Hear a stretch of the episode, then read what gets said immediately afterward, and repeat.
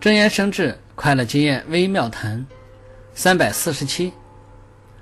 什么管理者需要具备闲散正直、和蔼行事的风范呢？因为有素养的人，才能具备贤良的品格、仁慈的美德以及深广的智慧，所以，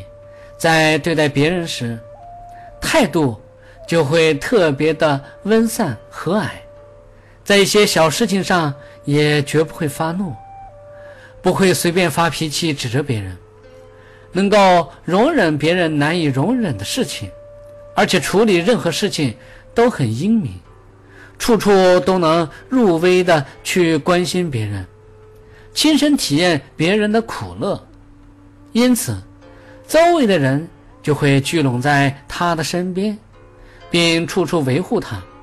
对于他的安排和要求都特别愿意接受，这样，在管理的时候具备天时地利人和，